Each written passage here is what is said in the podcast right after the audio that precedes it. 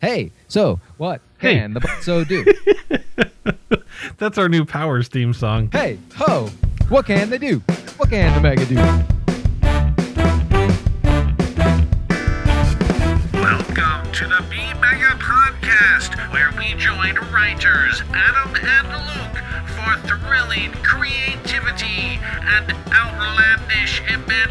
Imagination as they create mega stories before your very ears. In a world where unbridled cynicism runs rampant, one hero appreciates humanity's foibles through a shimmering cloud of wonder and excitement. Put on your rose colored glasses, mega listener. This week's mega hero is Butso.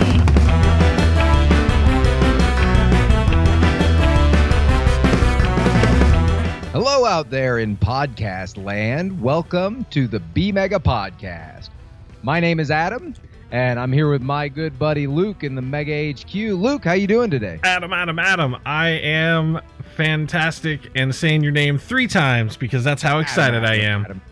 That's amazing. My my nine month old baby just recently started calling me Adam, which I really, really find entertaining. Do you think it'll ever progress to just having a nickname? Like she'll have a nickname for you? Like she'll call me uh, like Papa Marty or something. Yeah, like or like, hey, Papa Broseph, what's going on?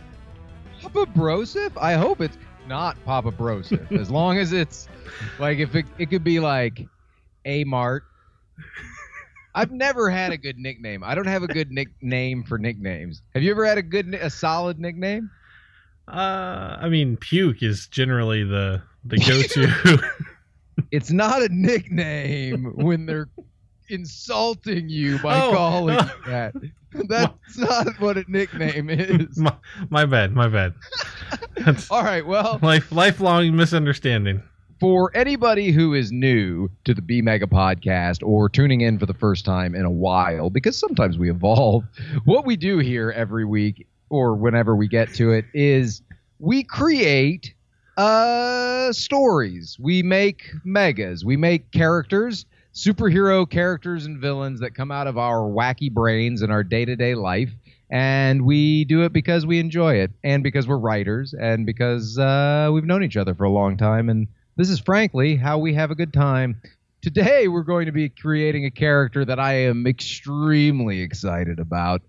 One, because it's a reference to a butt, and two, because it's just an amazing character. I think, I hope. Well, it will be. We'll see. We're going to go on this journey together. One of the most amazing uh, parts of the process of getting into podcasting, we were just discussing how uh, transformative it has been for us as a as a medium, as an art form, Definitely. um, one of the ways that is really incredible is it makes you maddeningly aware of your verbal tics and overflow. And especially as a writer for me anyway and i'm sure i'm not the only person who does this that you're constantly when you're speaking saying things and then immediately editing it in your head like oh i should i should have. If i had had time to think about it i would have. Constantly kicking yourself internally. yeah. Listening to your your own voice for hours and hours and hours to put together and edit a podcast is an amazing way to understand that you say amazing all the time and that doesn't really mean anything anymore so maybe you should come up with a better adjective or that Luke and I both say so a lot as Yeah. a transitional overflow as we're telling these stories. So this happens, and then so, and I've decided that I have a favorite. It comes in on the podcast pretty regularly because we often one of us says something that the other one is mystified by. When somebody says something and you have you're so perplexed that you just need to buy a little time and then repeat back to them what they've said because you're so shocked by this crazy thing they've said. And it's the but so you're going to call me puke? Today's character is the butso the butt so well obvious butt references aside I, I, the Right. the very notion of these two words being strung together as uh like in traffic terms as like a stop sign slash u-turn sign it's really interesting to me they don't mean anything, right? right right it's it's like you said it's just to buy time it's just to stall Right. and and redirect yourself and and and well i'm doing it right now. I i have and ands in my mouth right now. This this just this title itself this word this this name for a character i have to admit that my first thought was was also kind of going after that low hanging fruit but looking at like a clown idea. And that seems that seems really easy. Um It does have a clown sort of sound to it, doesn't it? But right. so. But i don't think i feel like that's so. too too easy of a direction to go I think that, that ultimately it's a character who lives with uh, an incredible sense of awe for the world, for everything, and it and and and with that sense of awe and appreciation for the little things is also uh, a thick gullibility extremely gu- because there's they don't understand most things. They but but but the the but so is more of a if you think about the spirit of the u-turn but so it could either be uh that you're it's a negative but but so right. like what? Or it could be uh sort of but so we're gonna go to disney world? Yeah yeah yeah You like know, it can be excitement it's it's either confusion and terror or I- I feel like in our case probably going to be more in, in the realm of of awestruck and yeah and uh, just surprised by the very existence of a thing. Right. Exactly.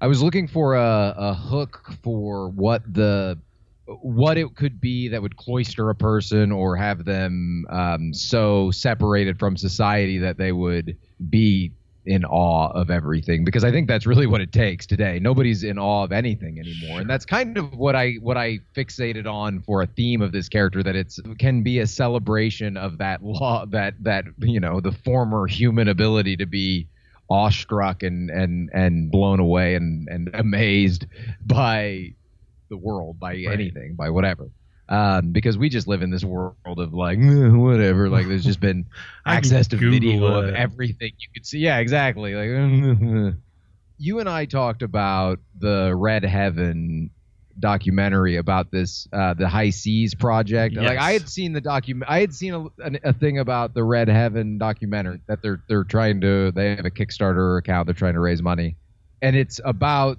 the this HI-SEAS project that, as far as I know, is a it seems like it's a it's, it's a NASA funded uh, research project at the University of Hawaii. Of Hawaii, is that right? so, is that true? Is that Yeah. what you know about it too? Yeah, and they they brought these uh, volunteers or or scientists together into this. Uh, I, I don't know the dimensions of the area that they were that they were put into, but it was to simulate the uh, simulate humans living on Mars in a small uh, dome facility Yeah. for a year, which blows my mind. This is serious research into what it would be like to live in deep space. Like next to a volcano to to right. And they could only go outside. They could only leave the dome in spacesuits for a Right. year. For a year. Yeah. Anyway, it's amazing, and they're incredible people, and they're heroes and patriots or And- whatever. But and they just They- left. They just is, they just got out like two, two right, weeks ago. so that was so it was a it was, so it was a news story a couple of weeks ago. Yeah, exactly. And uh, you can read about it out there in the internet or Weber. But that got me really thinking about this idea of a, a geodesic dome and sort of seclusion from society. Not as much about going to, I mean, going to space, yeah, but kind of the idea of really testing out what it's like to be fully removed from society for whatever purpose. Mm. And what would it be like if somebody was in one of these domes for their whole life? right. for 20 years. Where I think I'm at to begin with is that this is a person who's born in the mid 80s or whatever, late Yeah. 80s, say. Parents were kind of the first generation of people who got really into computers, but the specifically the more California liberal hippie-ish sort of uh, world of people who, who uh, that they were they got into computers, but for all those reasons of you know peace, love, and harmony, and and Right. uh, and that. But Like- they got really into the technology and and finding ways to use the technology to live in greater harmony with the world. Like lots of social idealism kind of structured Yes. into their their love of the technology that they're creating. maybe they the parents lived on a commune and and all of this and that I think when they had this child they decided that they would do this crazy experiment and build this geodesic dome they went way up into northern Canada somewhere isolated where nobody would find them and build this geodesic dome and live there and raise this person there. Kind of in the same you know in the same vein as the the HI-SEAS project to specifically test out because they see or they're early on they're among the early environmentalists that see this is this is going to be a problem. We need to start finding other ways and and we have the technology and why aren't people doing this more? Why aren't we changing the way we live? We're still building these crazy houses that don't make any sense. So they decide they're going to raise this child completely free of society to see how to and test and research and, and test and document everything about their life. That's excellent. Is this child born and then immediately put into this this facility, or is it is it born within Well, the I think- facility? maybe he is born maybe maybe the maybe they are born within the facility and maybe even i sort of like the idea of the parents be the parents would have to be there for a certain amount of time well i like the idea of the parents being there and then maybe at like adolescence or is it 12 13 14 somewhere in there the parents during all of that time maybe what do you think about like if the parents had um, made a bunch of money like before while they were living in the commune because they were also into technology and all of this they developed some hardware or software or some something that did really well so Sure. while they're living in the dome they they start getting like big checks. Like they do they do great. And they don't have any expenses because they live in the dome. Yeah, yeah. but that would be the thing is during the first part they would teach this person to live to, to take care of themselves. And like So just kind of the basics of like language Yeah. and some basic education. Yeah, exactly. So that they could be inter- integrated back into society. That they're just a, the basics yeah exactly. Books et cetera et cetera. And and how to work with all of this maybe robotics or some you know these Hmm. sorts of technology that the parents are into built into the dome and they teach the but maybe their plan maybe once they have access to money and their plan becomes we can test this out on the moon. May, yeah let's say that. One of the things they do and that the maybe the the sun helps them is that they build a rocket. Is that ridiculous? Is that too crazy that they would because where i was going to go is that then they they bugger off I think they. Oh. I mean, oh, that weird maybe. Yeah, I. I I like this concept of them just like you know you're you're 11 years old, you are capable of taking care of yourself now. We've left you with a stockpile of food and water, and you have the the friendly companionship of our artificial intelligence that lives within the software of this facility. right We're outie. We're gonna we'll see you from the moon. bye I kind of like it Do they take anybody else with them, or the it's just the just the mom and Maybe the dad? just well, and I, I kind of like this idea that their relationship would be sort of unusual because they because they're so. I mean, I think they're loving. I don't think it's that it's not loving. I think they're they're so determined to do this study, and they're spend so much time studying the kid that the relationship isn't like it's a little bit Right. strange because The kid's so basically they're a leave, he's sort of all right. You know, the kid's kind of okay with it. the kid has uh, has lived the life of being an experiment, so is Right. is okay. It has, and because of that, I think the central characteristic of this kid's personality throughout is curiosity, because that's been everything's been a question, right? Everything has been, what is this like? How does this do? And then and they've taught the person to, you know, and they go out in the during the summertime and find food and forage and do things. You know, they taught the person how to really fend for themselves in the world and and have an independence and autonomy. And the way to do that is to be is to question everything and to appreciate all of everything.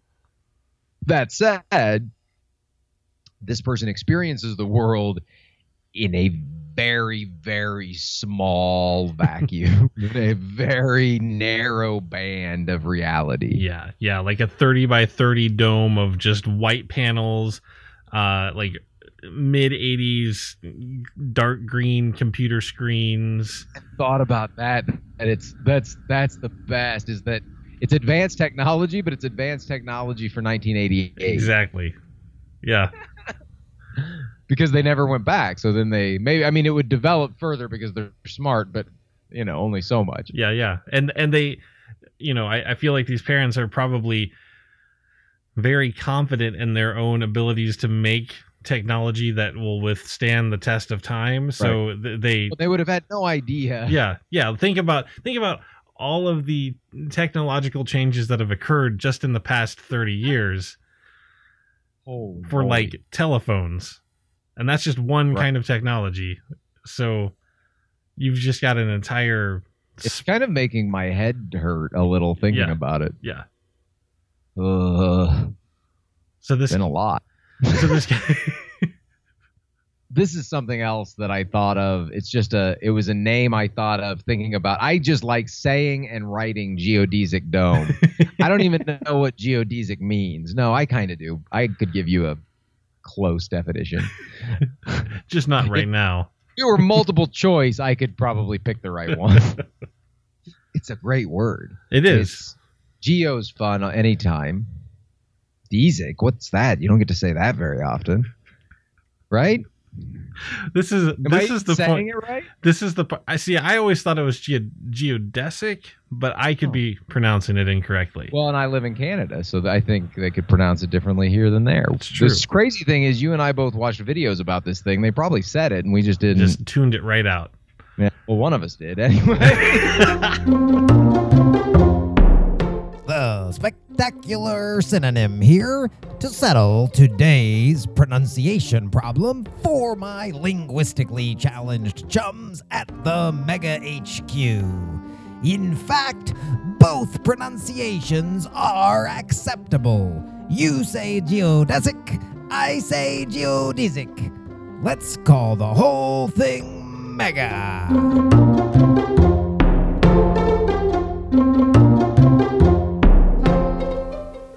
Whatever reason, I typed it one time, and as I was typing dome, I was like, "What if there was a like a a, a mega or a character or something called geodesic Dom?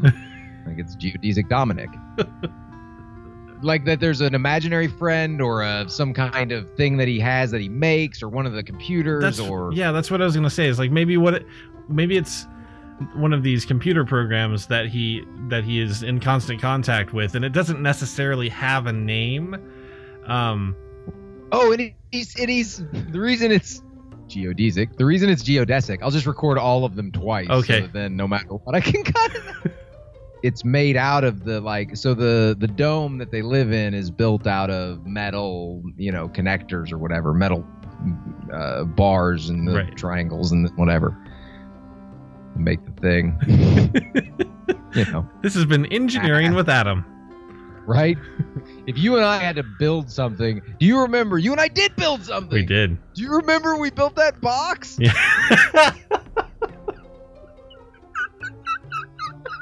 Hey, Luke, you remember that time we built that styrofoam box?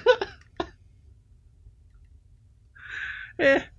it took us like six months. and and we got a blue ribbon for it We also carried a. It wasn't even styrofoam. It was uh, foam board. yeah It was that pink foam board, like half inch pink foam board, and we drove it on the top of my Toyota Corolla, holding it on because we didn't have anything to tie it down, and Yes. we'd catch wind and it would almost fly off.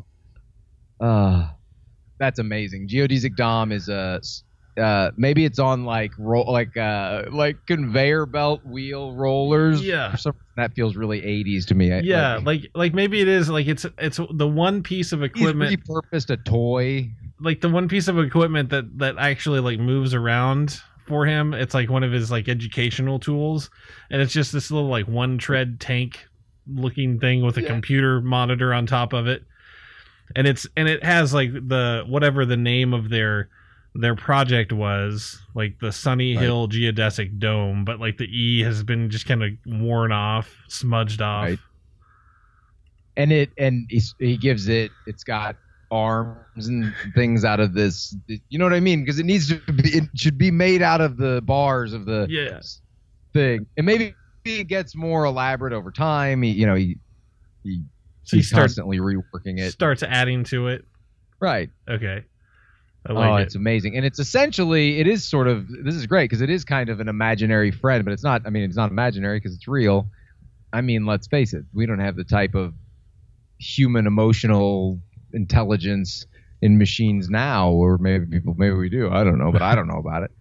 That from the 80s they certainly didn't so whatever this was even if we assume it's pretty advanced it's a pretty basic this is like sort of Knight Rider, only if Knight Rider just answered like basic automotive questions. what? That doesn't even make sense. I just picture the voice of Knight Rider for some reason. Wait, like if Knight if Knight Rider was just a friendly computerized mechanic, is that what you're saying?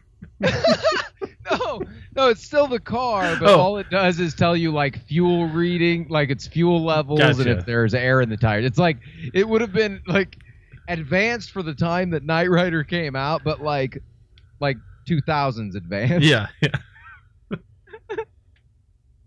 20 years advanced. Uh, I think what the fundamentally then this person what they really believe in and care about comes from the values of the parents even though they don't have a warm cuddly relationship and it's about be- being one with nature and connecting with with um, and and studying how we're going to live. So I mean they teach the person about society. They're they're taught about society in the way I so they understand the basics of of what society is Yeah. and, and and all of that and they know that that's why they're there and that this is a very noble and important mission i mean probably the kid believes that it's a that it's something that everybody's waiting for and it's this amazing thing when in reality nobody mm, yeah. nobody knows that they're even up there well, I like the idea of the parents leaving, and I like the idea of the parents going to the moon a lot. I do. so maybe part of ooh, Ooh, that was that was an idea grunt. The the most creative of grunts. I'm the Monica Seles of writers.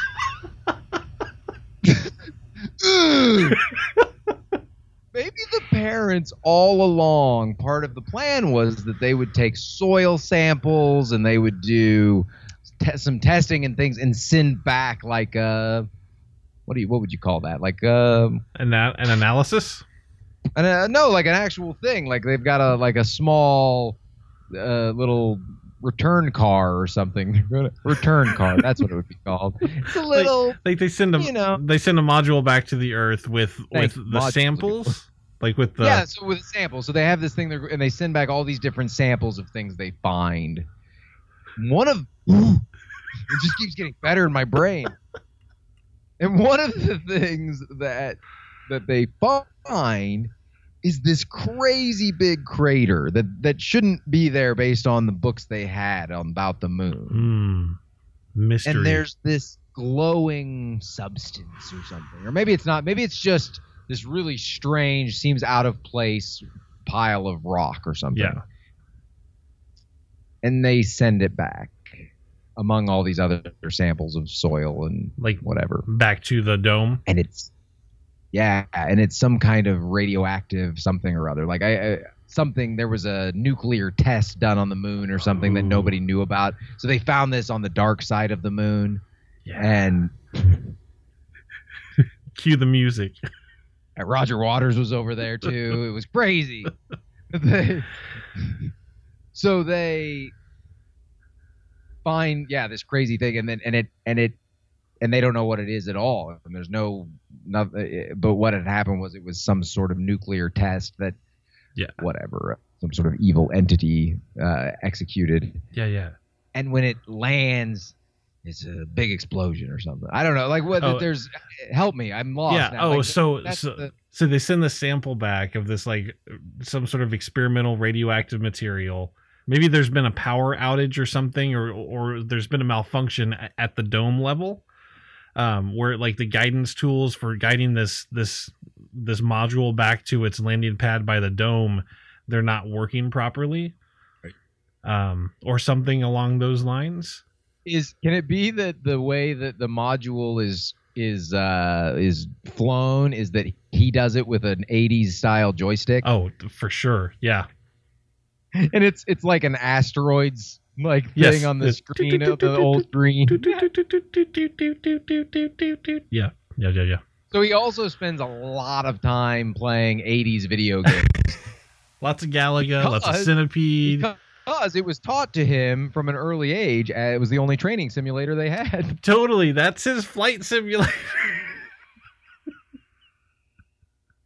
That's what he was doing with his free time. Yeah, of course And it doesn't work. They never tested this for for actual well and navigational purposes.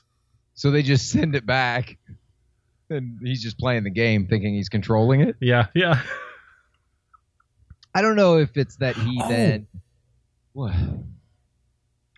It's because of interference from modern technology. the whatever they've used to communicate with between the module and the and the dome is being interfered with because of whatever cell towers and radio tower like everything that's built up satellites. Yeah. Maybe So- it hits a satellite on the way down. yeah Maybe yeah, whatever it is, it hits a satellite or it gets some radio frequent interact. Uh, but then does it? Maybe it like comes in way too hot too, and Yeah. lands, destroys the dome. He's it doesn't hurt him. Maybe it comes in. He's got a big mat. So picture picture it if you will. and he's standing out there with his catch it. joystick playing, trying to get it to land. No, he's not going to catch it. He wants it to land on the mat. okay on the mat but that's what i meant yeah not that he's standing out there with the it's not a mat. No. Yeah. Ooh, I'll get it. I'll get it. yeah No, it's like uh, it's like he would have to make it out of trees or snow. I guess maybe he's just piled up the snow. It's winter time Yeah. and there's lots of snow in the north, and he's out there waiting. And he's got this big snow pad that he's built with a big X in it, trying to land this thing. And what happens instead is that it, it comes down right in the center of the dome and destroys the dome and embeds itself way down in a deep crater in the earth. Like he's blown way back. Um, when he recovers, he goes down to you know retrieve this capsule uh, and finds finds that the the capsule's been destroyed. Like it's you know Right. it, the impact was Yeah. it missed his big snow mat that he'd made. So, but there's this but the this one sample remains intact. That make sense? okay Does that make sense to yeah you? yeah And it's this glowing substance. okay But he doesn't get the note from his parents or any of that. He doesn't get anything else. So he doesn't know any other have any other information. And when he I feel like that when he comes into contact with this he's immediately changed. okay and maybe the parents wouldn't have known that anyway because they would they're in spacesuits or Right, something, they're- they've So- used yeah so they didn't know either um, but maybe in the note they had said to use extreme caution and not to touch it and he just he's a kid and he didn't think about it. Um, and i would say probably in the the blast he's lost a lot of the equipment that he well, would have used anyway so. Well and maybe that's oh maybe that's it is that because i liked this idea that it maybe in the blast he's you know he's injured also in the blast. Yeah. Bleeding and and and you know maybe he's broke his leg or whatever and he so he gets down to this stuff and like as soon as he touches it the first thing is that he's he's immediately healed ooh there you go it's like Whoa. so that's when he knows something's up So then he sprints out of the crater, much ease, right? Yeah. Does that makes Yeah. Because he's like he's excited or scared or something and he runs out and then he realizes as he's running, he's like, Oh man, I'm like I'm I'm super fast. Right, or even yeah, maybe even leaps out of the out of the crater. the purpose that he has comes from this purpose that his parents had, which is to, um, you know, he still wants to save the world. That's all he's ever known. Right. Is living in that he's living there. I mean, they they instilled him with a great sense of purpose to keep him sane, because otherwise he would have felt like a prisoner. But they had explained to him, as we said, they explained to him about society and what was happening, and and that their beliefs that it was all we needed to find new ways to live and to live in space and to do these things. So he still feels passionately about that, but his number one first purpose is also to get word to his parents and to find out what's going on with this what this substance is. Because he doesn't have any as far as he knows this is what the moon is made of. He Right. doesn't know. He doesn't know what's going on. And he doesn't know what has happened to his parents and he doesn't know you know. So think that all of that mystery combined with the fact that he doesn't really know how to interact with society because he's never he never has he i think that's just where this overall sense of awe and confusion comes from his vision is to try to piece together what's happening and how he can help Right. Well, and he so for mo- for the early part of his life, his world was very small. Like he knew that there was other stuff. Maybe he knew. I don't know how much he knew about the outside world. But well, I think he knows it's there because I think that's what they've they've explained him that it's there. But maybe oh here that they've I know for sure. But his parents, because of their you know, I mean, they thought it was way worse than it. That they their predictions as to what had happened from the 80s when he was born and to 2016 was that it was going to be sort of apocalyptic Right. doomsday situation with not enough water and people dying and class war. Again, we sort of is, but but, but They were- what I mean? they- worst, but they the worst possible vision. they saw Mad Max as a documentary rather than a Right. piece of entertainment. Maybe that's it too. Is they the only things they're getting are entertainment. Well, like a large majority of the the like 80s um there was a huge right. A, a large amount of apocalyptic movies in the 80s because of how everybody felt about so the that's world. what he thinks. That's what he thinks it is. Is going to be a Total Recall or a, what's a good what's a good reference point? yeah, like Total Recall, uh, Running Man, uh, uh, Arnold Schwarzenegger movies, apparently. Yeah, Terminator. Yeah. Oh, right on. So that's his vision of what the world is. That's incredible. And then at some point after he, he expects it to be terrifying. at some point afterwards, uh, like way down the line, he finds out that Arnold Schwarzenegger actually became a governor of California. It's like, oh man, it almost happened. Maybe that's one of the first things he discovers, and he assumes that that means that like it's on, and it's He, he's like, but so Terminator's governor? I think the idea around this whole this this let's call it substance. I think it's hard material of some sort, Yeah. but he has it, it, it, he doesn't know what it is or where it's from. Um, and and my sense is that it's alien, extraterrestrial, coming Yeah. from a that it's coming from an an intelligent society taking aim at Earth that that this shot at the dark side of the moon was a test Ah, test shot, not to destroy it, but just to to help. That that it that this these alien beings were are trying to help. So they want to send this substance, this material, this whatever it is, yeah. make people these sort of super beings. Um, no, maybe it's not good intention. I kind of wanted it to be good intentions because I really want there to be aliens that are not with malice toward the toward us. You know what I mean? Yeah, yeah. But I then again, I kind of my brain was like, well, it's kind of maybe they're trying to help. They think this will be helpful, but what it would really lead to is chaos and anarchy. Well, maybe maybe these aliens are they it's a civilization a very disciplined militarized like that's that's their their their whole perspective is just very disciplined and militarized. They're not a warring species. They're not they're not constantly fighting amongst themselves because they've all just accepted this very disciplined approach um and and they think that maybe helping helping these other lesser quote lesser civilizations throughout the universe may may kind of uh encourage some some interaction some intergalactic interaction between planets but they they think that we're that are they can see that we're having troubles as a planet. I think this still ties into like an environmental. yeah They can they can see and appreciate that there are con- problems,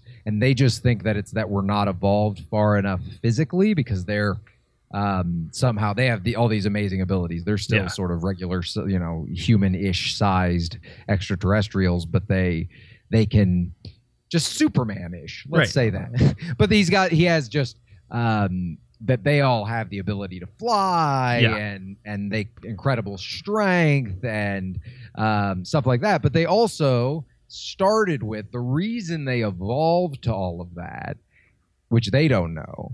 But the reason they evolved that way was because they have this hyper disciplined, um, maybe non competitive or something Yeah, compared yeah. to us. Like that they're just non non competitive. Like it would never occur to them to uh yeah this is good that it's they're they're they live in a very um everyone takes looks out for each other and their their society is sort of built around cooperation and working together Right. and they think it's because they have all these amazing abilities and they're like well it's so easy for us to say well let's do whatever major you know uh, uh, societal thing we need to do because look at us Yeah. uh, but what they don't realize is they only got to that place because they have this great discipline, and they don't know that we're the We- exact opposite Yeah. of that.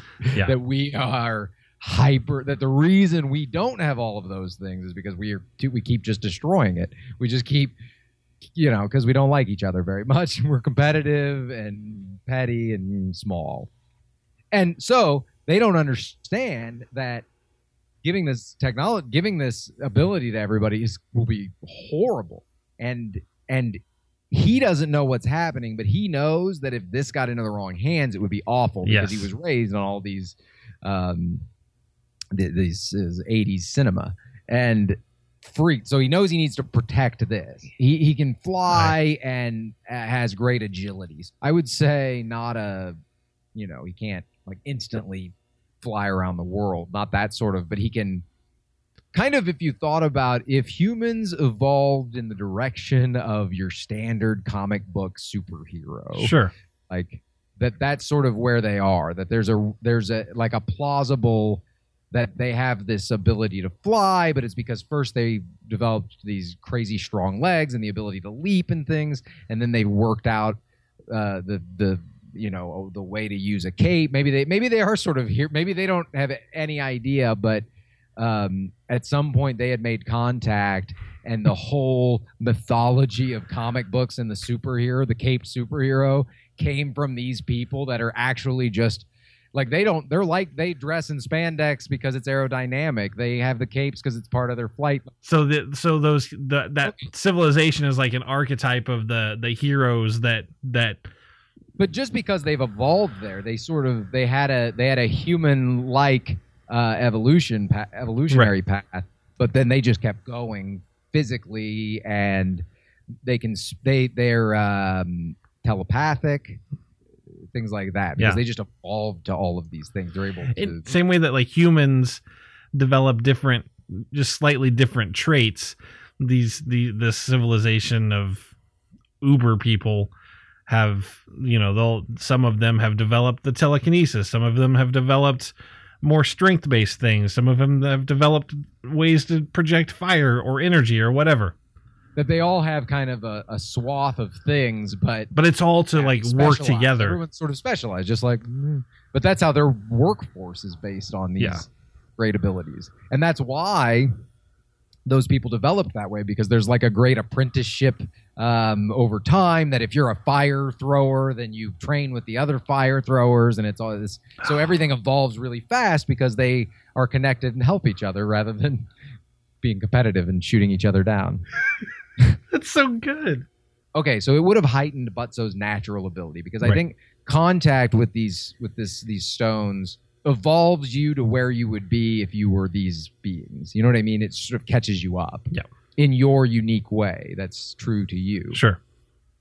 and Butso had all these mechanical abilities. I think Butso would have already been very physically fit and capable of, Yeah. um, because they would have been like hunting deer Mhm. and elk and things like that without a lot of tools. And and so there's an element to Butso that we haven't really talked. That this person is sort of a a wilderness master. That they are able to live and exist because they've only lived in this remote Yeah. human free technology free convenience free place and all of those things then in addition to his incredible curiosity are just really heightened and Yeah. become this become uh so he becomes he can run real fast and fly and jump and catch things and throw because he throws spears to Yep. hunt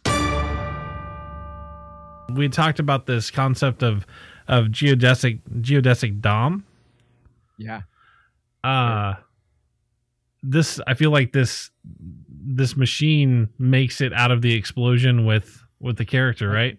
Right. So it so for geodesic dom, it doesn't change the uh, similarly doesn't change what it looks like. So it's still this piece together one tread robot, but advances it technologically the same way that it Yeah. evolutionarily advances Butso Like and becomes crazy advanced AI, able to process information and do all this. And that's an amazing sidekick for Butso because Butso has no idea how to process the world. yeah. And even though even though Geodesic Dom remains fundamentally a, a smart robot, it just it can answer his questions. So it's like a really advanced Siri, right? Like Yeah. a really advanced smartphone. It can It- just answer things for him and and like it corrects like when he he'll Right. he'll maybe get the wrong impression about a situation or something and and geodesic dom will correct correct him about whatever it is I, I i think that they also they share a telepathic link um ah. so and it's not that they use that all the time to communicate with each Right. other but and i think it's only within two or three miles they can't be completely separated and be able to communicate. Because he can Butso can communicate telepathically and uh Geodesic Dom has the has a you know the equivalent of a futuristic router that allows it to communicate with a person. Yeah. so they have this this link and it and it only goes so far because that's where that's where they're advanced to. Yeah I kind of had originally, well, originally I thought this would be a whole community of people. Kind of when I first started conceptualizing tying this to, like when we were first talking about the idea of connecting it to like the HI-SEAS Project and being that these people would be somewhere remote living in a dome. I thought maybe it's a whole set of people and then there Hmm. would be other people there. But I like that they were isolated. I just would add that maybe, and Butzo doesn't know this, but there's another family. ah Maybe it's his mother's sister or whatever. I don't know. There's Yeah. this other family who did the same thing at the same time, and they're competitive, okay illustrating our point. They're totally even though they both have good intentions, they're so competitive to win this race. yeah and they and both sets of parents are on the moon and both sets of parents sent back modules. And i don't think maybe the maybe the villain which is the son of or daughter or whatever of this other let's just say can we just say this? That the character of Butzo was raised without an awareness of gender. Right. That that character was because that, that was part of the parents' philosophy and, and understanding and and the way they thought the world should be and where we should be. So they just didn't discuss it. yeah So this other character, same thing. So these these these two young in their early 20s people were raised without a, a an awareness or discussion about gender being an identifiable specific binary system right? Right. like that's not something that okay and that but this person they they were a step ahead in guiding the module back so he was able to actually get the note from the parents that explain it um, but he touched it anyway because he just wanted to Yeah.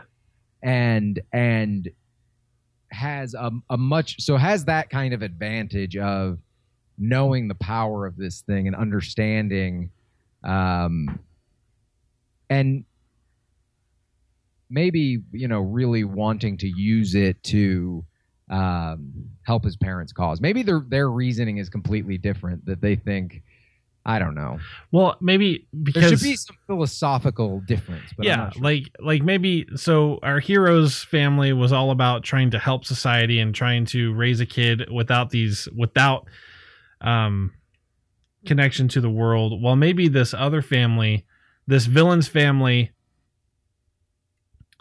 what if they isolate this kid but they're trying to show that that's a bad thing for this for a person and like they kind of they they rig the they rig yeah. the the research to to kind of twist this make it a miserable Yeah. experience.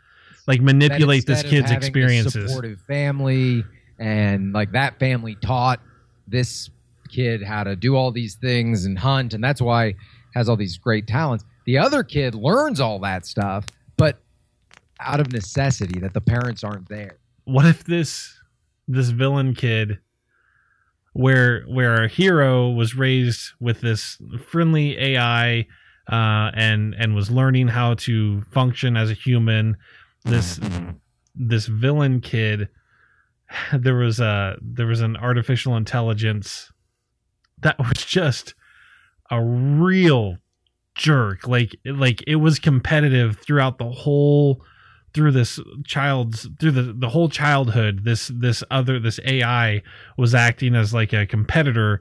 So whenever food would be presented to the kid this AI would would like they would have to scrabble to get the to get the food away from the the AI um any like any like all mundane activities it was a constant struggle to to actually achieve for themselves rather than let the the AI take it. And it's just made this this kid like you said this kid is just miserable. This program is just like it's got some sort of sadistic name like the trainer or something like because it's the whole the logic is that they instead of you know investing as a as a family and being there and tr- teaching them they have this robot do it. They, they have this ai just push the kid competitively Yeah. in in all the ways that it will to learn to be self-sufficient maybe i i kind of like the idea though that the parents think it would work i like this idea that the the the villain's parents think that it should be full isolation. You should Yeah. teach somebody to be completely self-sufficient. That they should be raised completely free. They're trying to prove that you don't need social connection to be at all. right And and the other family knew you needed bonds, human bonds, but they were saying you you it's the it's the trimmings of society. It's these things that we've added on top of humanity that are bad. And then if you can remove all of that, but keep the connection of being connected with other people, that's huge.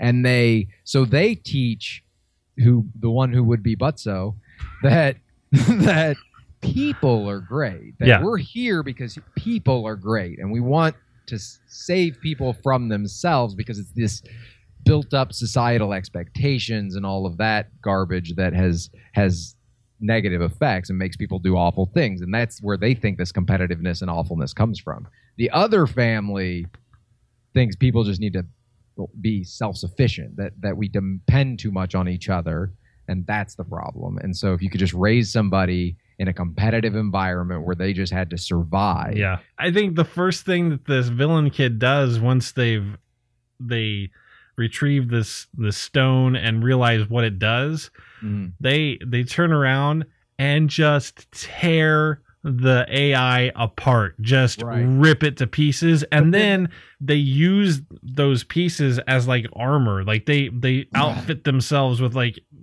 computer parts and pieces and like embed this this stone on their chest and and wear like the the remnants of this this machine as like a trophy of you know I finally overcame because it that that machine the the robot had like all of these weapons and stuff because he would have to Yeah. fight all the time. Mhm. So this so this guy rather than being like strong and fast and can catch and like hunt and do those things, he's mean and Yeah. scary. vengeful like he's Yeah. yeah But he doesn't. What he does not have, I believe, then is when he destroys the AI, he doesn't have access to this great uh, source of knowledge like Butso does, Right.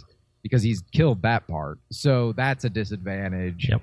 That that really uh, this villain would be the more scary fighter, but Butso can, has great evasive skills and has this access to knowledge because they're both going to step into this thing. And I think the other guy, the villain, the other person, has uh, a uh, is equally clueless and maybe even more so. But maybe it was maybe ooh, maybe they were shown the same movies. And and told that the bad guys were the good guys or something. You know what I mean? just Maybe developed that just developed a Yeah. different narrative and that that was that's the only Well- access they have to society too. So they think it's going to be crazy violent. So they roll in with yeah. Well weapons drawn. they they saw you know their whole through childhood they saw this this evil ai this competitive ai winning all the time and and gloating about winning and being being successful in their So competitions. And it's like oh well this like it just slowly twists the whole perception of these movies right. narratives. So the kid is like oh well obviously the more powerful thing is always you know it's gonna win. That's that's who i want to be. I'm going to win. Goes on a tear.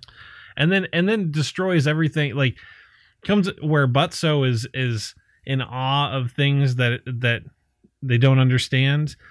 This villain just if it sees something that is even slightly complicated to process boom just blows it up just so destroys it modern technology things like that anything really modern that this that this person doesn't have information about it just destroys Yeah. he, they just destroy it sees That's like amazing. sees daycare as like as prison for children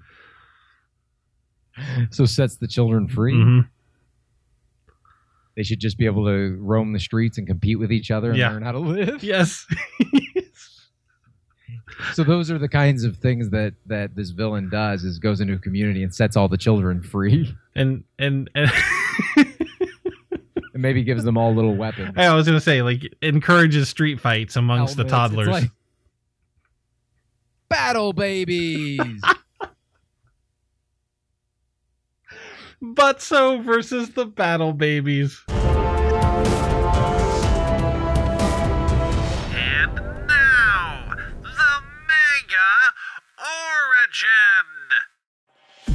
1986, a child called Quest was the world's first ever geodesic dome born baby.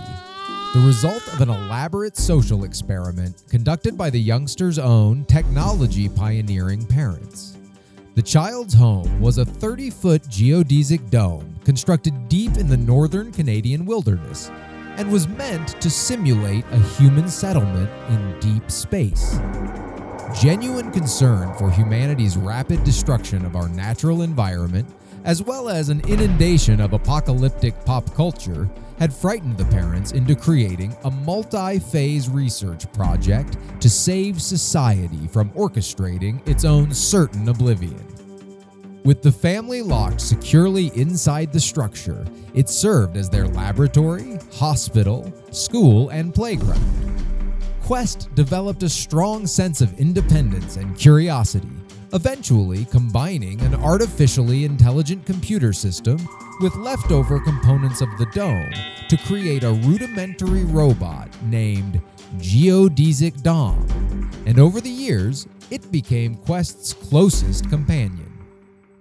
After 15 years in the facility, Quest's parents abruptly began phase two of their research, leaving Earth on their own rocket the Moon Zoom 2 to establish a permanent camp on the dark side of the moon. Largely unaffected by the sudden departure of parental figures, Quest passed the next several years by developing new freeze dried food and gruel combinations, watching 80s action movies on Laserdisc, and playing a plethora of video games with Dom. Nearly 15 years after their departure to space, Quest's parents sent back an initial set of mysterious moon samples in a return module guided by an untested navigation system. The games that passed the time in the dome were actually meant to train Quest to navigate the family's various dome made rockets, satellites, and lunar modules. Using a gaming joystick built in 1984, Quest tried to guide the module to safety in an open field. Considering the simplicity of the equipment, the module landed remarkably close to its target, crashing through the dome and carving a massive crater in the earth, sending Quest and Dom flying through the air. Despite being in a state of nearly catastrophic disrepair, Geodesic Dom retrieved the sample's remnants and gave them to a dying Quest, who clutched the glowing orange stones, only to feel a sudden rush of healing energy. Waves of strength poured through Quest's body, rebuilding muscle and bone while amplifying an already excessive mental awareness. Quest leapt out of the smoldering crater, carrying Geodesic Dom with vice like grip, and fled the disastrous scene. Quickly realizing that saving humanity from itself with these newfound powers was a true possibility, Quest set out to discover a world that had been hidden for 30 years. Technology, culture, questionable fashion trends, it was all new to the blossoming hero. With an upgraded geodesic Dom in tow, Quest became dedicated to facing the obstacles of the world with unbridled wonder, outstanding flexibility, and an occasional gullibility. Teaching citizens of the world that if there was one question that could help humanity reframe its own foibles and melodramatics, it was the hero's new moniker itself. But, so. Butso has become one of my favorite characters. I when you when you first told me the name, I was Not into it? I was I was hesitant. I was like, this is gonna go. This is I know I know Adam and, and myself. I I know where our minds go. I'm pretty proud that we resisted the butt joke all along. The thought had nothing to do with Right. being a butt, but then it was a silly name that included butt, and I liked that about it. But, but, but, but early on, I assumed that the mega would be kind of silly, or would have a big butt, or would have a, a, you know, a silhouette of a butt on their crest or something. I don't know. I just thought, well, there will be some butt. I mean, I, you know, we're Yeah. we're sophisticated enough not to make this about butts, but we're not sophisticated enough to not include a butt. I'm, But we were, Yeah. much to my surprise. yeah, yeah. Thank you for listening to this episode. Show the world how much you love the B Mega podcast by leaving a review on iTunes. Remember, wonderful moments lurk around every corner, so stop complaining and start admiring. And as always, be mega! The characters and stories on this podcast are the property of Megaton City Creations, copyright 2016. The sound effects heard in the B Mega podcast are used under a Creative Commons Zero public domain license. Hey, ho, what can they do? What can the mega do? Yeah, yeah, yeah.